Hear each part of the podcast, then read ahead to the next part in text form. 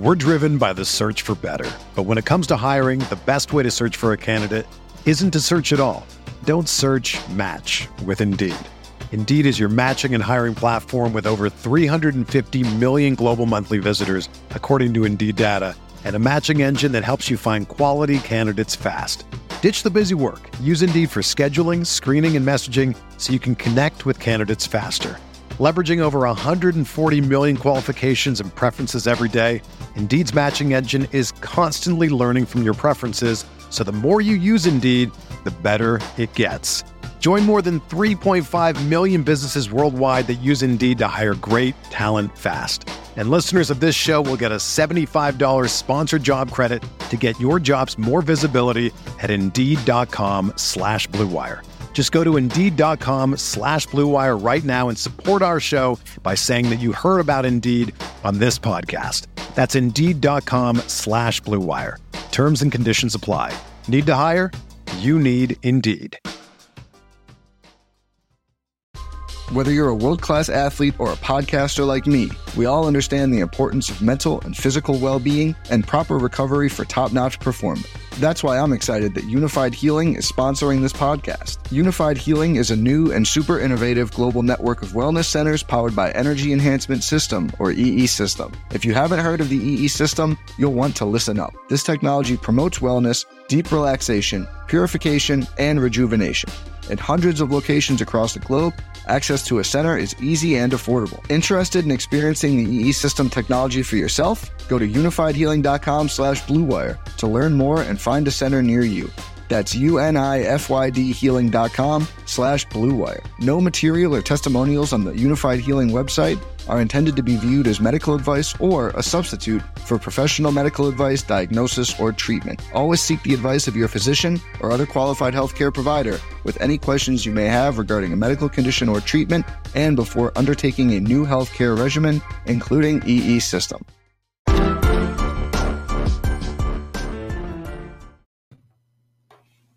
We accidentally min cash this week. It was it, you know, I preach, you know, you're either first or last. And then I built a lineup that min cashed. This week I only played the double spy for the bankroll challenge. It was a $200 buy in. I prefer, I, I like being able to have two lineups to review. I had thought later in the week, I was like, oh, well, maybe I'll review the red zone lineup as well. And then it gets all tricky because I'm like, well, I'm not on the record as having done the red zone for the challenge. And then all of the nitpickers will come out of the woodwork and say I'm cooking the books. I'm deceiving people. So I said, I'll just, on the record, just the double spy this week. Just the double spy, $200 entry, 2,222 contestants. And I'm honestly not happy with my lineup. I'm in cash and I'm sitting here looking at it today. I'll pull it up in a sec. I'm saying, what, what, how did I end up on this lineup? Like there's like some of the correlations just don't exist. I'm just like jamming in like a chalky one off play. Yesterday was a hard day for me building. I had a few conviction things that worked out really well. I was very high on DJ Dallas. I did not buy the Chris Carson stuff, did not buy the Hyde stuff, did not buy the Homer stuff. I was on Dallas. I was on DK Metcalf. I thought he was going to be a little bit lower owned than Lockett. I love that game environment. Had some good calls there, but did not like how this lineup turned out. Um, I'll pull it up here on the screen. So the thing that was tricky was I knew I wanted to be heavy on this Seattle game, but I couldn't get the pieces to fit from the Seattle side. I just couldn't make the Russ double stack with Lockett and Metcalf work. I mean, I, I could have if I, you know, come off Kittle and just bring it back with maybe Aiyuk and Bourne and try to save money that way. But I wanted, I wanted Kittle. You know, I, I thought if both Lockett and Metcalf go off, very good chance Kittle has a monster game too. Kind of kind of similar to what we saw last week, right? Where it was, you know, Lockett went off and then we saw DeAndre Hopkins have the big game on the other side. So the way I was able to make it fit was with DJ Dallas. And I didn't mind doing a skinny, uh, knowing that DJ Dallas could catch some passes too. He had five receptions here, got him at 3.6%. I think this was this was one of those few times where having my hand in the dirt, grinding the news reports actually got me on something that the field didn't end up getting on. Glazer had the report right before lock that Homer might not even play. And when that report came out, I thought, oh man, at least 10% of the field is going to late swap to DJ Dallas. I figured maybe there were a decent amount of teams that had used Tevin Coleman at 4,000 as a placeholder. Maybe people had left $500 of salary with uh, Kendrick Bourne to get to Dallas. But then when inactives came out and Homer was in, I think people were still nervous about Homer and Dallas being in a split. And honestly, what sold me is I had read that Homer barely even practiced Friday, that he was still very questionable. The team didn't want to push him. It seemed more like an emergency back situation. I felt confident about Dallas. I was reading rec- uh, quotes that, hey, there he wanted to have all the reps at Friday's practice, and Pete Carroll said, "Whoa, whoa, whoa, we need you for Sunday. We, we're not even going to give you all the practice reps to keep him healthy." So I I took a stand on DJ Dallas. That worked out nicely at 4,000 to get a, a back who's going to see the majority of the touches on one of the best offenses in one of the highest total games of the week at a stone, near stone min price, I believe, for running backs. 4,000 is as low as it goes. At 3.6% ownership, sign me up. Now, the issue with this lineup that I'm now upset at myself for is I, I'm fine bringing it back with Aiyuk and Kittle. I mean, you know, I feel good about that. I don't know what the hell I was doing playing Mims as a one off in this lineup. I don't know what I was doing. I say it all the time. I say, don't play chalky one offs in a lineup, and I did it. I didn't have the salary to get up to Berrios, but this should have definitely been Berrios if I did want to play a one off there. I, I honestly don't know how I let this get through. I think what happened is I was having such a hard time getting the pieces I like to fit together that when one construction finally fit, zero dollars left, I got all the pieces in and used all my salary that I just completely threw out the window. That there's no reason to ever play a one off chalky Denzel Mims in this lineup. Could I should have played Jakobi Meyers. I should have played Braxton Berrios. Anything other than the chalky one off there. That was a bad play by me. And I honestly don't know why I did it. Chase Claypool, at least, even though he's uncorrelated here, um, we've seen him have these games where he goes nuclear, where no one else in the offense gets involved. He's getting rushing touchdowns as well. So I don't feel like, hey, if Claypool pops off, it means you have to have Roethlisberger too. I don't mind the Claypool one off. Would ideally like to see it correlated. I think in a perfect world, like what I probably should have done, and I'm not just saying this from hindsight bias, I probably should have gone down from Claypool to a Mecole Hardman or a Demarcus Robinson to correlate it with Mims. At least that way, I'm letting myself a little bit off the hook with the Mims play. It's still correlated, and those Chiefs ancillary pieces were low owned. And then with that extra savings, I can probably push up off the hunt chalk. Because I knew this stack was going to be kind of chalky, like I don't have a ton of leverage in this lineup. And I think just a couple of those tweaks get Mims correlated here with with Hardman or Robinson, two guys that I was actually considering when I was running the blitz optimals, not the blitz just pure optimal, but if I added a constraint for a double stack with a bringback, the Mahomes, Kelce, Demarcus Robinsons were showing up in a lot. I saw lineups yesterday that took down tournaments that. I think that was very viable. Then I get that correlated. Then I can maybe get up from Hunt to Derrick Henry, Alvin Kamara, and who knows, maybe I galaxy brain my way onto Dalvin Cook. So I think that was a mistake. I think I made a structural mistake in this lineup, and I and I don't know why. Um, let me check in on the chat here. Um, good morning, guys. Good morning. Nick says I drunkenly hand built my lineup Saturday night at a Halloween party and made about thirty dollars. There you go. Hand builders stand up. Hand builders. Um, yo, Zetradamus, it's all good. Mims was in the first place Millie lineup. He was. However, it was in a Chiefs double stack with the bringback. It made a ton of sense. And I actually had in my red zone, which um, isn't on the record for the bankroll challenge, I had the Mahomes to Tyreek, Kelce, and I brought it back with Mims. And I think it was fine in that context. I just do not like it as the one off. I don't I, I I don't like it. I'm mad at myself. Um yeah, let's see here. Could have plugged in more and kept it correlated. Uh, my brain is so frazzled. I don't even know what. Oh, you're talking about um, uh, more on the Seahawks. Yeah, I uh, I thought about that. I honestly did. That would have been better from a correlation standpoint. Uh, DaeSean Hamilton, he was never on my radar. Uh, he wasn't. Uh, Jeudy, I thought was vaguely interesting. I had one lineup where I had a Herbert double stack where I considered bringing it back with Jeudy. Uh, let's see here. Uh, thanks for the Dallas call, Pete. Look at me.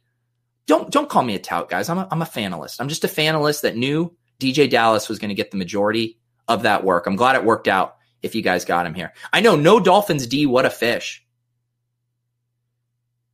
Yeah, I I was like my thought on the wind heading into yesterday, and I was actually arguing with Leone about this. Was the wind in that Cleveland game, based on what the meteorologists were saying, was those were extreme winds, like pushing 45 to 50 mile per hour gusts. To me, that was meaningfully different than the 20 to 30 mile per hour gusts in those other wind games. So I, I thought Kareem Hunt's going to touch the ball 25, 30 times. And I thought the Browns D would be a, a nice play in a game where things could go sideways. Did not work out that way. Did not work out.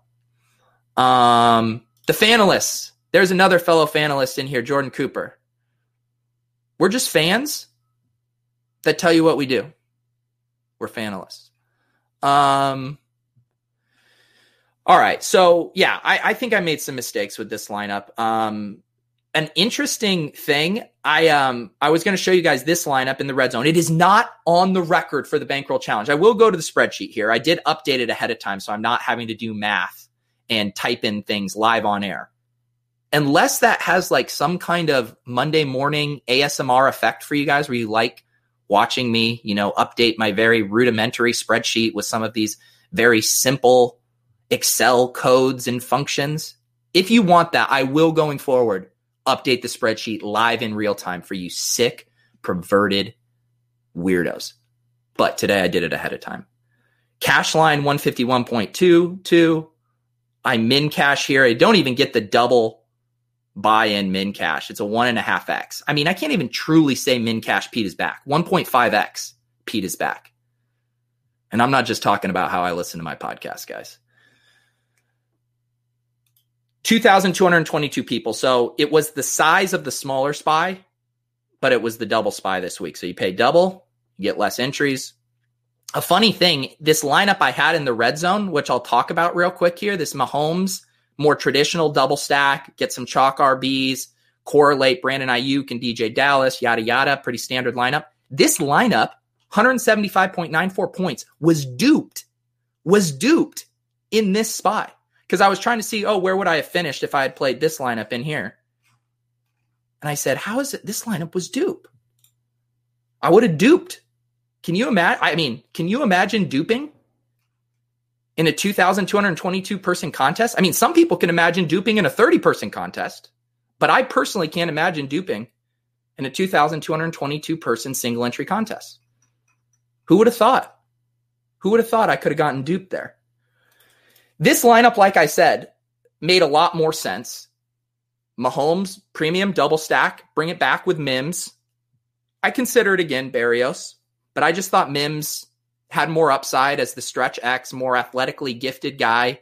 Berrios, who's the you know the PPR machine. Did he end up with more catches than yards yesterday? It seemed like he was on that pace early on. I love the the little Aiyuk DJ Dallas correlation, trying to capture a ton of touchdowns from that game if that game doesn't go off there's lots of paths to Brandon Aiyuk scoring and DJ Dallas scoring that don't necessarily involve the quarterbacks going nuclear, so I didn't mind that. And then uh, I ate some chalk. I forgot. I mean, I I literally made a cake that said Chalktober is over, and yet I still played Kareem Hunt and Jamaal Williams on November first. What am I doing? Travis Kelce at six point eight percent. That's wild. Most of the ownership projections had Kelce and Kittle pretty close. if you can go back and tell me pre lock about these ownership discrepancies on Travis Kelce at 7.6 versus George Kittle at 24.5, hot damn. This double stack actually starts to make more sense too. If I play Kelce, I could have gotten the Mims Kelce correlation there and leveraged some of that ownership.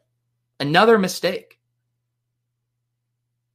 Again, I, I wanted the premium double stack with Russ, but I'm at least saying if I would have worked in some correlation here and maybe saw that the ownership could be that disparate between them. Although, again, I don't know how I would have realized that. That really surprised me that Kelce was so low owned. Leone won the Thunderdome, the only person to roster Travis Kelce in there. Um, all right, I always get behind on the chat here when I go. You had that same lineup too, Ace Boogie? Look at me. Pete Dupes, Petey Dupes. I'm just a slave to the optimal, just rolling out the chalk. Petey Dupes, jamming the best plays. Who gives a crap? Berrios had eight for 34. Full point PPR. You gotta love it. I I honestly don't know. I think people like when I when I would talk about this game, you hear people say, I don't want to play the Jets. I don't want to play any Jets. It's gross. Like people I don't think could envision a scenario where the Jets kept the game close. Here's the thing that actually ended up being a reasonable thesis. They didn't keep it that close. They didn't score a touchdown. But the, the implied team total from Vegas, spot on per usual. They had him at 35 implied team total. Patrick Mahomes throws five touchdowns. Vegas knows. And the reason it worked is because they were so affordable. The reason a guy can win a million dollars with Denzel Mims is because at 3,200, it doesn't hurt you if he only goes for 6.2 points. I believe I saw Levitan say he had two of these catches for 42 yards just in the first quarter and then did nothing the rest of the game. Adam Gase, free us. Free us from your tyranny. Giving Braxton Berrios and Frank Gore touches. Jeez. Um, let's see here. Yeah, I think this. I think this was the narrative. Um, but again, like I said, if you just go back to that team total, you know, we're projecting them to score 35 points. We don't know how they're going to get there. Could it have been some rushing touchdowns? Sure. Could it have been a defensive score? Sure. But there was a lot to go around, and uh, it made all of those plays viable. Demarcus Robinson hit, Michael Hardman hit, Tyreek Hill hit, Travis Kelce hit. Um, let's see here. Let's see here. Oh, also shout out to Brian Hooper, man, on the bankroll challenge. He came on. We were looking at some of those top sims. The top sims, Mahomes double stack, and had Nyheim Hines in it. So sick. So sick. And again, we we I ended up not playing Hines because DJ Dallas opened up. They were the same price and I felt much more confident in DJ Dallas's workload. But it makes a lot of sense. That only dome game, Nyheim Hines, we know he's an explosive playmaker. Did you see his gymnastics routine after that touchdown? I mean, pretty nice. Pretty nice. Um, let's check in on the let me I actually want to look at the first place team in the double spy. I kind of glossed over that. Let's check that out. Who won here? Sir, Sirs move a lot. Okay. This he literally has the light up that I was starting to almost discuss. So he did the Wilson to Metcalf skinny. He didn't have DJ Dallas, and he brought it back with both Aiyuk and Bourne. Faded Kittle. Did the Demarcus Robinson one off here. I guess that's not correlated with anything and got two really nice running back ownerships. I I needed to have more Kamara. If I if I would have known he was going to be under 20%, I should have been looking at Kamara more.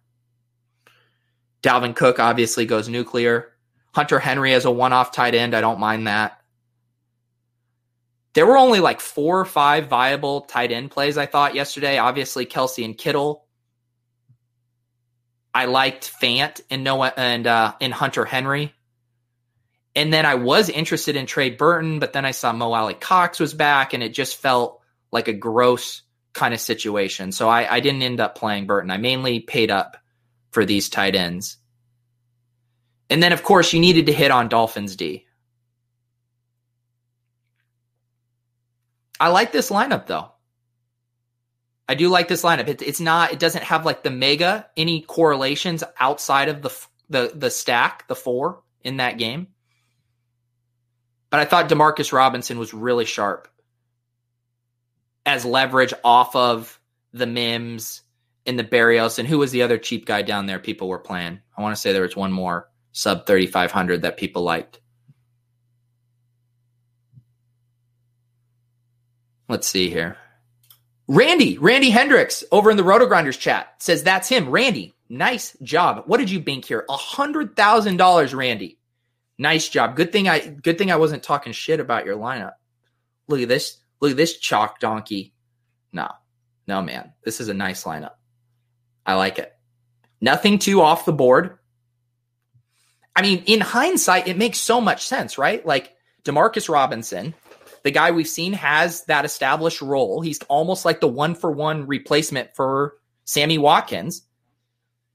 For the team with the highest implied team total at no ownership. Demarcus Robinson is a very nice play. And again, I was looking at those those blitz optimals if you put the constraint of a double stack with a bringback. And Demarcus Robinson was showing up in a ton of those.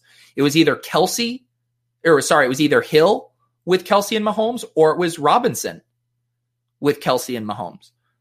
So I love that as the one off play. That's the kind of play I should have been thinking about instead of playing the chalky Mims. Like, what was I thinking? How, like, why do I do that? Mims as a one off at 30% ownership. What the hell? That is such a bad play.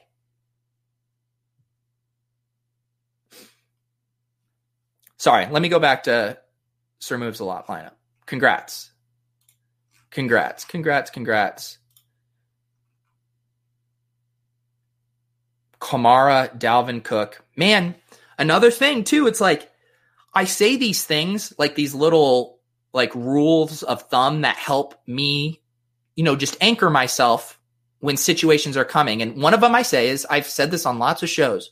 One of the last remaining consistent edges in DFS is playing these guys coming off of injuries because people get scared. They want to prove it weak. They want to see it. I was reading the quotes all week. Mike Zimmer said, Dalvin Cook's good to go. He's good to go. Are there any concerns about his workload? No, he's good to go. Didn't even have him in my player pool. I got, I got scared off because he's coming off an injury. And again, I'm not saying, oh, I messed up because I didn't have him in this one specific lineup. I'm just saying I didn't have him in my player pool. I didn't have him in a single lineup.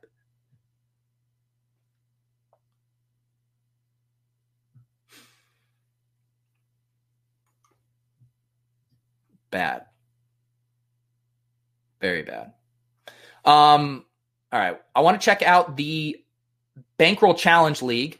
I here's the deal. I made this 150 people this week because last week I made it 200 and I had to do some last minute promoting on Sunday to get it filled. And nothing, nothing tilts me more than having to shill a listener league on Sunday mornings. Nothing. So I'm going to keep making it 150 until it fills like two days in advance, three days in advance, and then we'll we'll boost it up to 200 again. I can't. I should I just be able to be to stomach having to do those tweets, you know, so at 200, probably, but I have too much pride. I can't do it. I can't go tail between my legs, DMing the listener league link to my friends. Hey, will you, will you run, get in this league so it, so it fills? I can't do it. I can't do it. I'm willing to embarrass myself in a lot of things, like playing Denzel Mims as a chalky one off, but I will not shill a listener league link multiple times on a Sunday morning.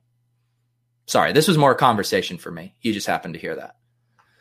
Um, I was sad it filled on Friday and I didn't get in. I'm sorry, Willis. That's the thing, man. It's a this is the this is actually the true thing. DraftKings just needs to allow contest resizing. They don't allow it for contests over 20, 20 people. They don't let it auto resize. So if you have 199 out of 200 and it doesn't fill, no contest. I don't think about chalk one offs enough. Do you try to make sure chalk is almost always correlated? That's how I think about it. Intuitively to me, if Denzel Mims pops off, I feel like most of the time that means the Chief stacks are winning all of the money there because that means the Jets are scoring. It means Mims is a big play receiver. It means they're probably scoring fast. It probably means more possessions. The Chiefs keeping the foot on the gas more, and the Mahomes stacks crush. So, like when you follow the logic of a chalk one off smashing, it normally means that that passing game is as well. Like similarly, I, I did have that line of thought for Kendrick Bourne. I was like, I don't want to play Kendrick Bourne as a one off because Jimmy Garoppolo is extremely cheap. And if Kendrick Bourne has two touchdowns and pays off that price tag in, in ownership, Jimmy Garoppolo is going to be the optimal quarterback. So then it's like, well, just play Jimmy Garoppolo in that case or play Russell Wilson and, and Bourne coming back. So that was kind of how I think about it. And that's why I think the Mims thing was bad Matt Hudson came in dead last in the bankroll challenge. That's what I like to see, man. Oh, that's you, right? Mizzle fries? I think that's you. I did got to shout out Miguel. Miguel sent me a message last night and he said, Dude, are you going to shout me out on the stream for winning this? And I said, Hell yeah, Miguel. Patrick Mahomes to Kelce and Robinson. That's that double stack we were talking about. He brings it back with Berrios. Look at the ownerships he's got on those. Really, really nice there.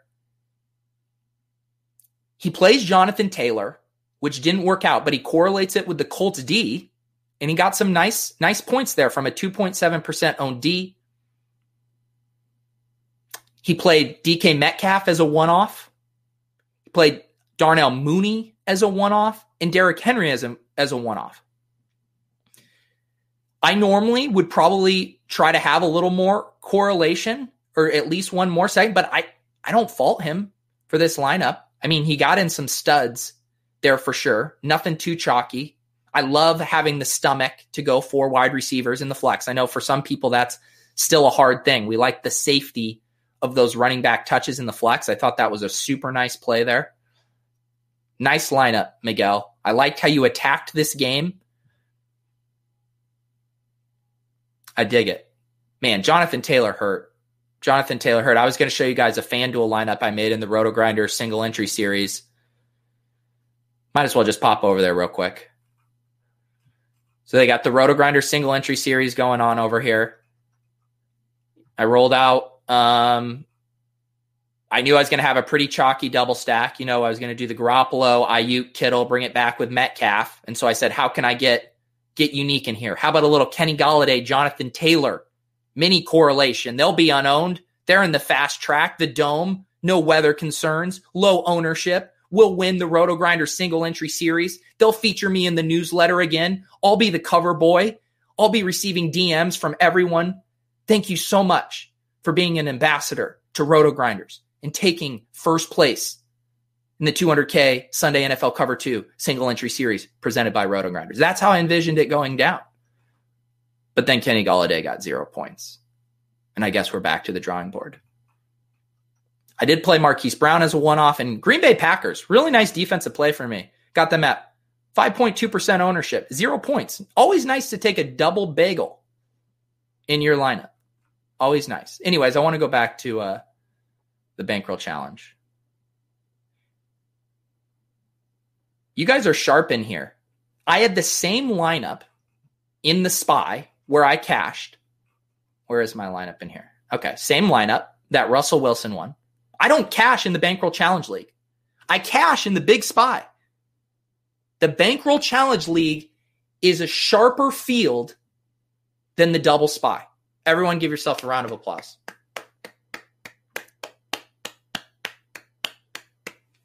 You guys are too sharp. I can't even cash my own league. I have to run to the double spy to cash. What else do we got up here? Looks like it. Ooh, now, now look at this lineup. Dr. Evil does the Mahomes to Tyreek skinny. Brings it back with Denzel Mims, but then gets Metcalf, Dallas, and Aiyuk, and plays Henry and Harrison Bryant as one offs. Just nailed all the right pieces in those two good games.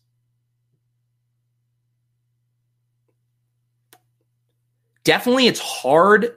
It's hard for me not to get on Kelce if I'm doing Mahomes stacks.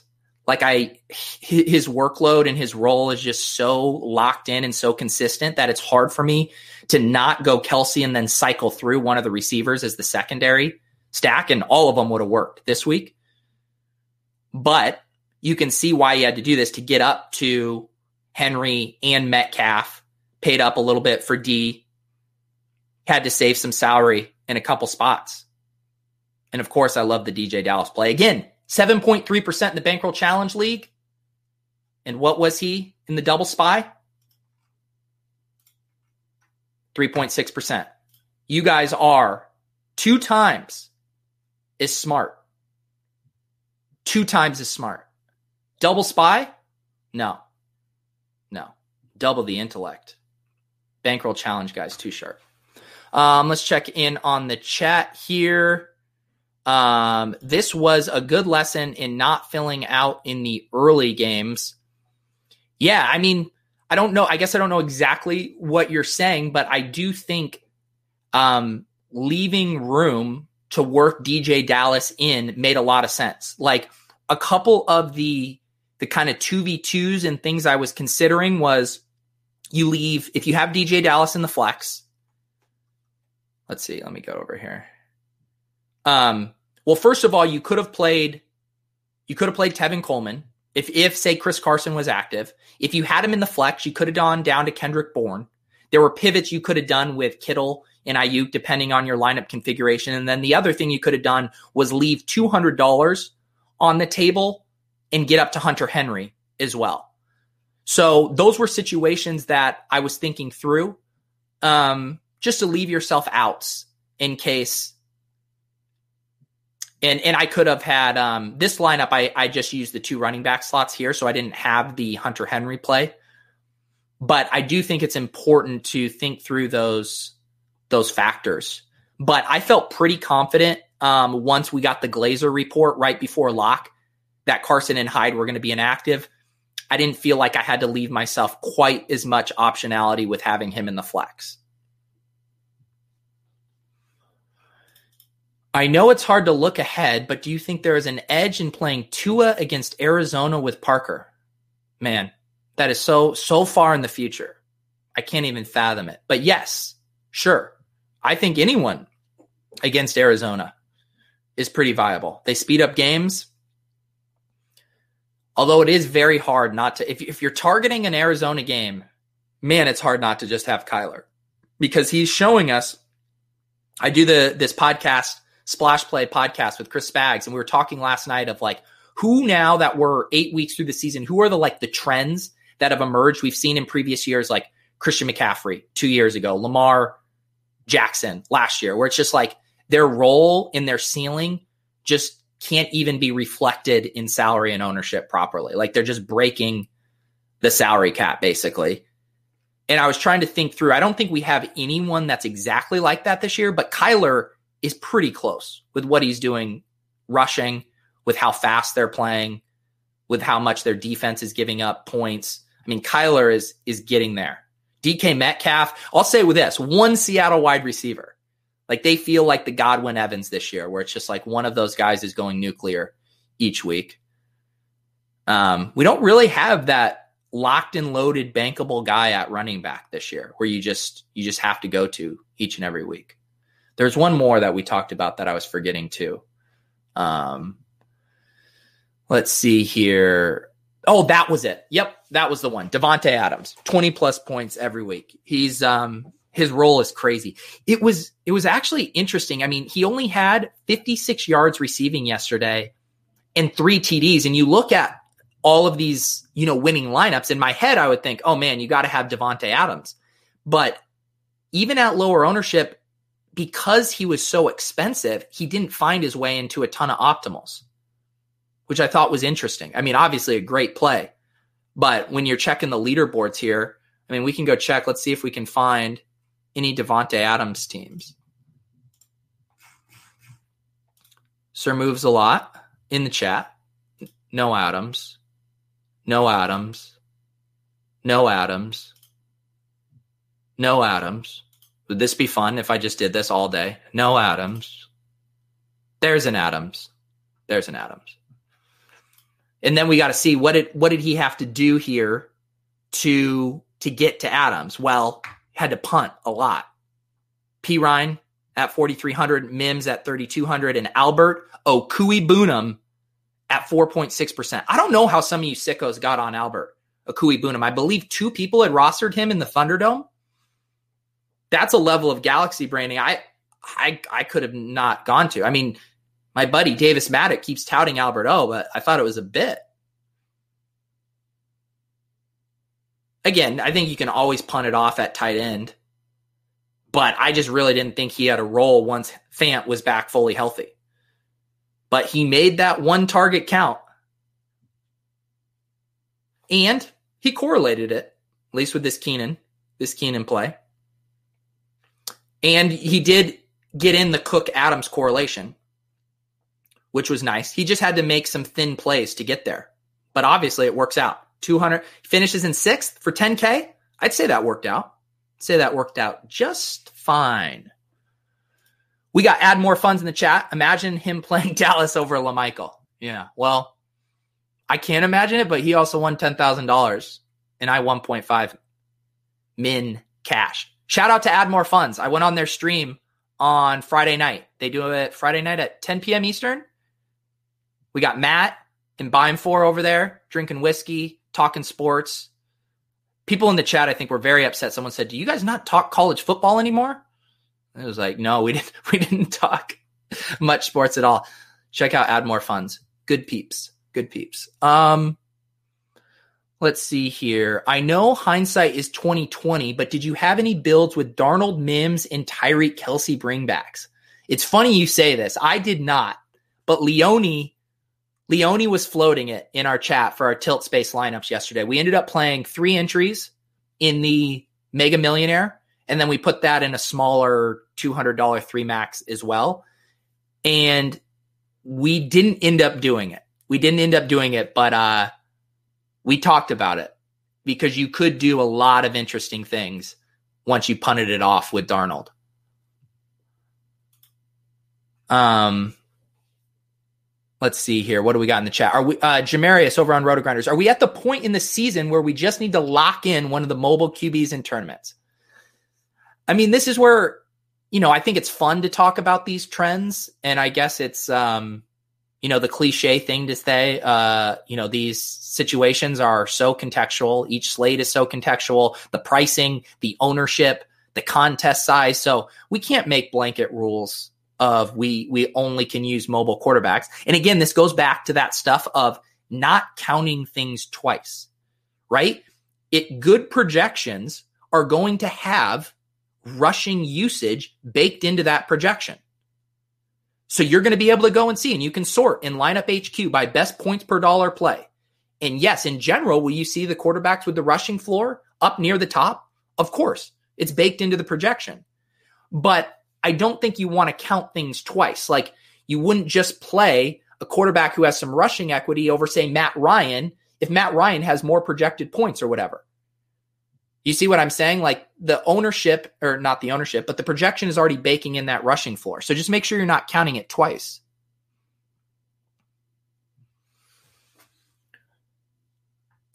Grossest tweet I've seen today Taysom Hill was QB 17 this week, outscoring Josh Allen and Carson Wentz, among others. I think that was Ryan McDowell uh, tweeted that. I actually, I was writing the newsletter this morning. I write the Fantasy Life newsletter uh, for uh, with Matthew Berry and I was pulling some of these. That was one of them. Here are some other crazy stats. The Dolphins punted the ball nine times yesterday and won 28 to 17. Cooper Kupp had 21 targets and was outscored by Robert Woods, who had eight targets. Josh Jacob rushed the ball 31 times and didn't score. Dalvin Cook rushed the ball 30 times and scored four TDs. And DK Metcalf had 161 receiving yards, two touchdowns, and lifted a car off of a trapped child. All things that were true yesterday. Crazy. Actually crazy. Kupp had 21 targets. Yes, for the people in the back, Cooper Kupp had 21 targets. He was in the air yards by a low model. oh, man. Should we see what won on FanDuel here? And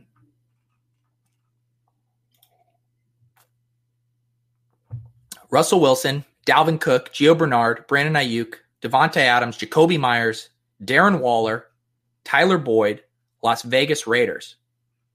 Wow. Okay. Okay, I'm glad we looked at this. Do we do my eyes deceive me or do we not have a naked Russell Wilson? How, how did he, how did he win $20,000 with Russell Wilson and no DK Metcalf? That is wizardry. Wow. I'm honestly stunned. I'm trapped inside my house. I can't do anything. I have no additional stimulus. So, what are the things that are going to make me drop my jaw? Winning $20,000 with a naked Russell Wilson when one of his receivers goes for 45 points. Whew.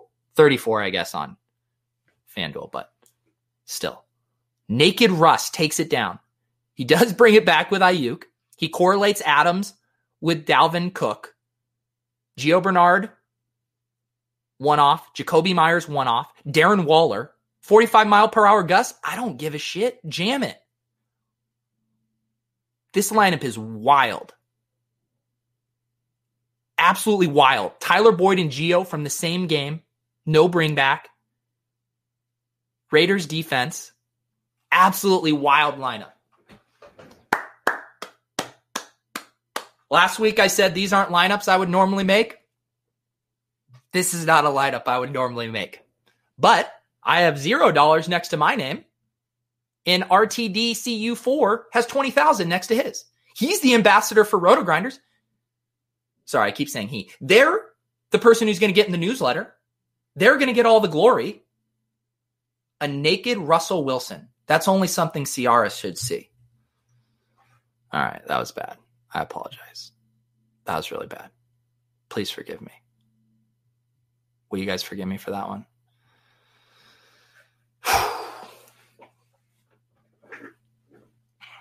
Send the FBI in. This dude has a time machine. Once the FBI is done arresting Soccer Dave for continually talking about his best ball teams on Twitter, they need to head over to RTDCU4 and put this individual in handcuffs.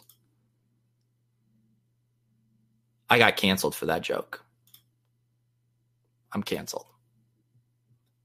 Any other questions here before we wrap this up? I'm mad at myself for the for the lineup I ran in the double spy.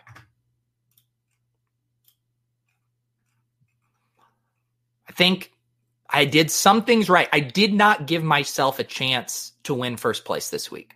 And that's what I say I'm trying to do every week. And I failed. I'm still trying to tweak my Sunday morning process. It's hard still trying to marry that all of these things where I have my spreadsheet and those in the stuff I'm looking at, I'm trying to check the different optimals to make sure there's no like smash points per dollar plays that I'm missing. I'm, you know, talking to Leone and Hoka about our tilt space lineups. I, I'm trying my process. I need, I need to get it dialed in because th- mistakes like this shouldn't happen.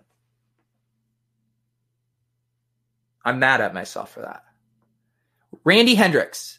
Pete, you trying to pull up my spy lineup one more time so I could bask in a little more glory? Sure. Let's pull it up one more time. We'll do it for Randy. Look at this bad boy 234.54 points. Did you have that in anything else, Randy? Russell Wilson, Kamara Cook, Aiyuk, Kendrick Bourne, Robinson, Henry, Metcalf, Dolphins. I love it. Do you know who didn't think about a naked Russell Wilson? Randy Hendricks. You know he was stacking them with DK Metcalf. Oh God, yes, that's a great point. I was fully expecting to get body bagged by Derrick Henry.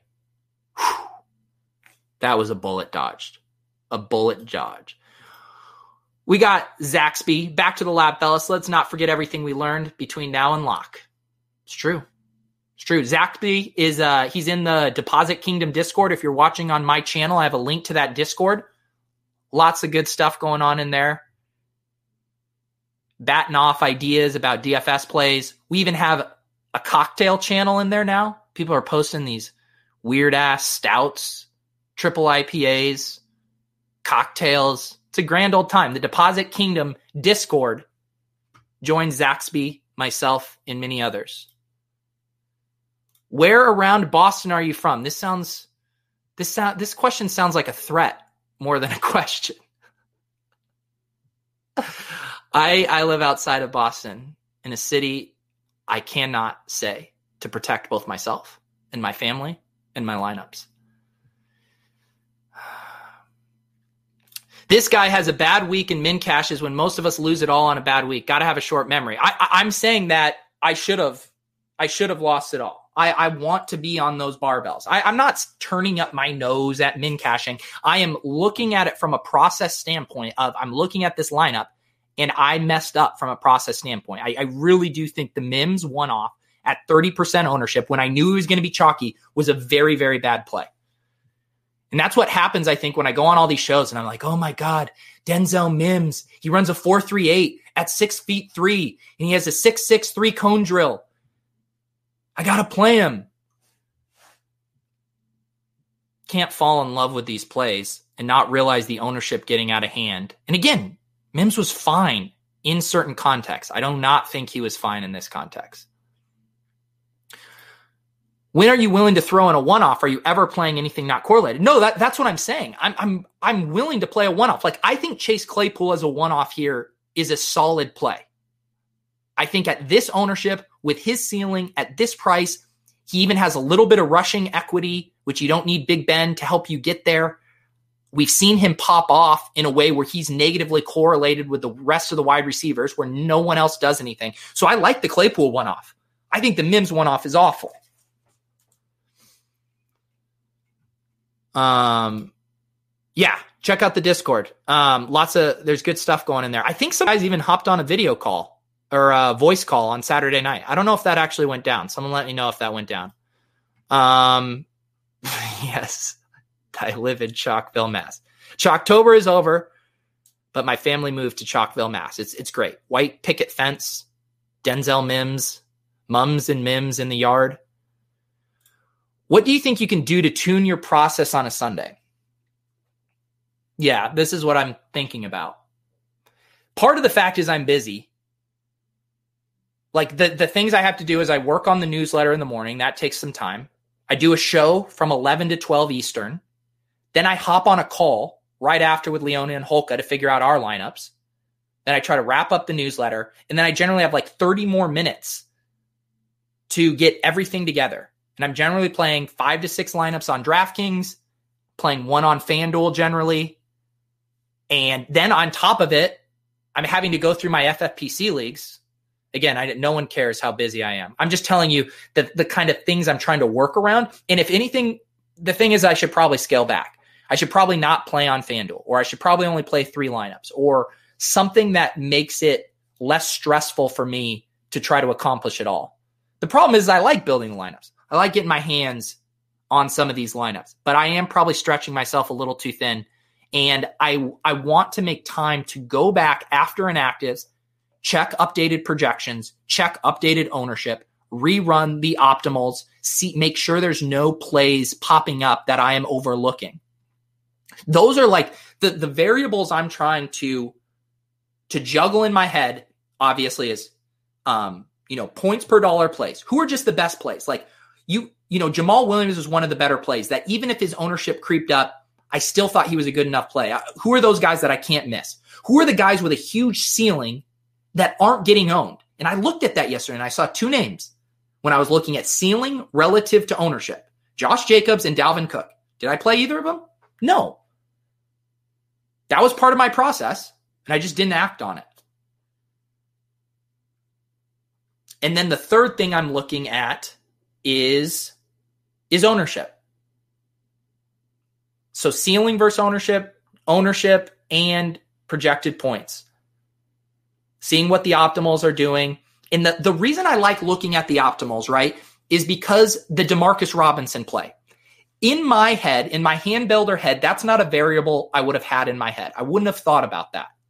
But when you run the optimals and you see, wow, this keeps popping up with Patrick Mahomes and Travis Kelce in a double stack, that should be a little an alarm bell for you of, hey, maybe this is something I should consider. The math is saying it's viable, and now you can do your secondary things. You can you can scrutinize it. You can try to pick holes in it, being like, does the math maybe not know something I do? But with the Robinson play, it made it made intuitive sense. They're going to score a lot of touchdowns. He's very cheap. He's leverage off of the chalkier Mims, who's going to be the, the punt de jour in that game. So those are the things in general I'm trying to juggle on Sunday mornings. And I, I need to streamline it more. I, I, I even like, I'm not joking. I want to have like boxes to tick. Okay, now go check updated ownership projections. Now go rerun optimals. Like go through those things because otherwise you end up being an extreme version of what I was last year, which was the plastic bag blowing in the wind. You hear one thing, okay, I'm going to go do this now. And then you hear another thing and you go do this. Making sure you can stay focused. That's that's what the process is about. Should you have paired 50% Hunt with someone too, or does it really matter for RBs? Well, I did I did have a little correlation with the Browns game. I mean, if if weather was not an issue, I probably in correlating Kareem Hunt with like a Henry Ruggs or a Darren Waller. But I was I was too spooked by wind in that game. I felt it was unnecessary to force a correlation in that game environment. The total was plummeting. And so I liked having the Browns D and Hunt. I was kind of hoping that Hunt would have the game that Josh Jacobs did, where he carried the ball 31 times. Just a usage monster because they couldn't couldn't pass. Yeah, I know. That Russell Wilson joke's not putting you any higher in the top 100 funny guys in fantasy. I know, man. Sometimes you take cracks. Sometimes you make a Russell Wilson naked Ciara joke. Sometimes you play Denzel Mims as a chalky one off. You live and you learn. Um, all right, let's see here. 12 p.m. on NFL Sundays is the fastest hour in the entire year. Yes, it really is. And Randy Hendricks still in the chat, victory lapping his Demarcus Robinson pivot. Trust me, I'm impressed, Randy. I wish I would have done it. Um, all right, we're gonna wrap things up here. What does S Panky say? I've been trying to streamline Sunday mornings, but once again, I ended up with a random lineup in a free roll outscore my days of work. This is the one thing about that, guys, is I would say, like, make sure whatever your bankroll is, whatever contest you're playing, make sure you are able to put a lineup. Say you're making three lineups, make sure you're able to put those in a couple of contests. Like what I generally have been doing as I've been building five lineups. DraftKings has a $33 five max. And then I have my single entries. You know, I've been playing a couple of the spies, the couple of the red zones. So I'll put the five lineups in the 33 5 max. I'll sprinkle those around into some higher buy in single entry. And then I'll also put them in some lower buy in three max and single entry. There's the $12 single entry. They have a $27 single entry. They have the $8 engage eight. So I have each of these lineups in three or four contests with the idea being like, if all the stars align, everything comes together perf- perfectly. We know how hard that is to do. Let's make sure we're capitalizing across a few contests. And if that's if you don't have the bankroll for that, I would say you should probably scale down and not be playing in such a a high buy-in single entry where you can't afford to put it in others. Because then you're just kind of shot taking versus really being able to capitalize on building a really good lineup. And another thing you can do with that is check the contest size. You know, say you put it in a 2,222 person contest, toss it in a 500 person contest as well.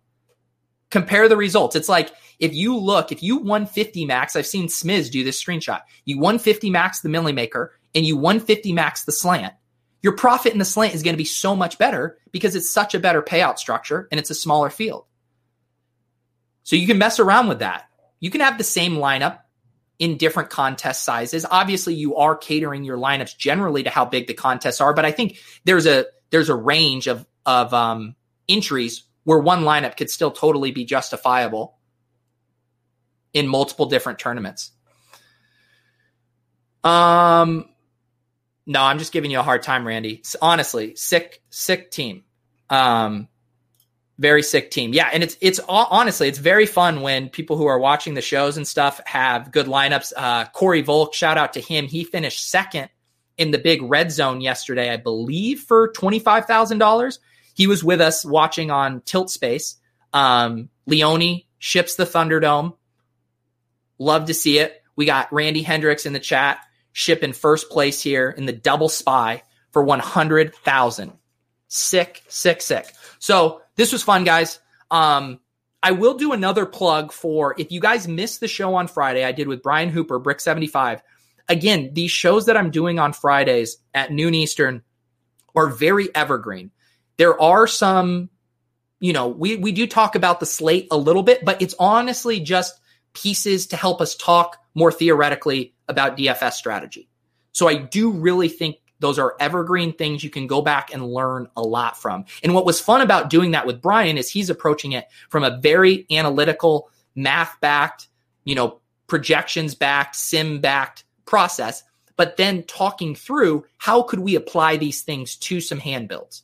And I thought that that was really informative. And again, all these these guests I'm trying to book for this are all people who are thinking about DFS with a very um, game theory minded perspective of we are playing a game. How do we beat our opponents? How do we get first place? We're not dissecting the matchups and trying to figure out which defensive line is getting good pressure. That's that's not what we're doing on that show. There's there's a place for that, but uh, I definitely think you guys would enjoy checking those out. I haven't booked my guest for Friday yet, but I will uh, continue to uh, book good guests. We had Jordan Cooper on, we had Brian's show, we had Bales' show. Um, so I will continue to find uh, these good guests here uh, to try to uh, help us learn. And uh, Jordan is obviously doing the same over on his YouTube on RotoGrinders. Lots of good stuff there. I, I will plug their um, the Theory of DFS podcast that Jordan and Bime4 do.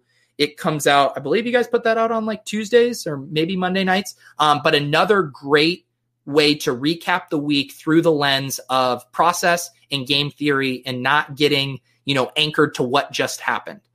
Um, you know, last, after last week, we were told the chalk always hits. Well, one week later, and the chalk didn't hit. So that's DFS. Let's uh, keep our processes locked in tight. Lots of good information out there to help us stay anchored. So thank you guys for tuning in. Thank you for RotoGrinders for hosting and sponsoring us. If you guys are watching and haven't subscribed to the YouTube channel, please do that. Please hit the subscribe button. Helps us out. Get me to 2K. Get me to 2K subs. I want I want to tell my mom. I want to tell my mom I got to 2K subs. Can you guys do that for me? Um, all right, guys. We will see you on Friday for the build show. We'll be back on Wednesday as well on the Swolecast. Thank you. See you next time, guys.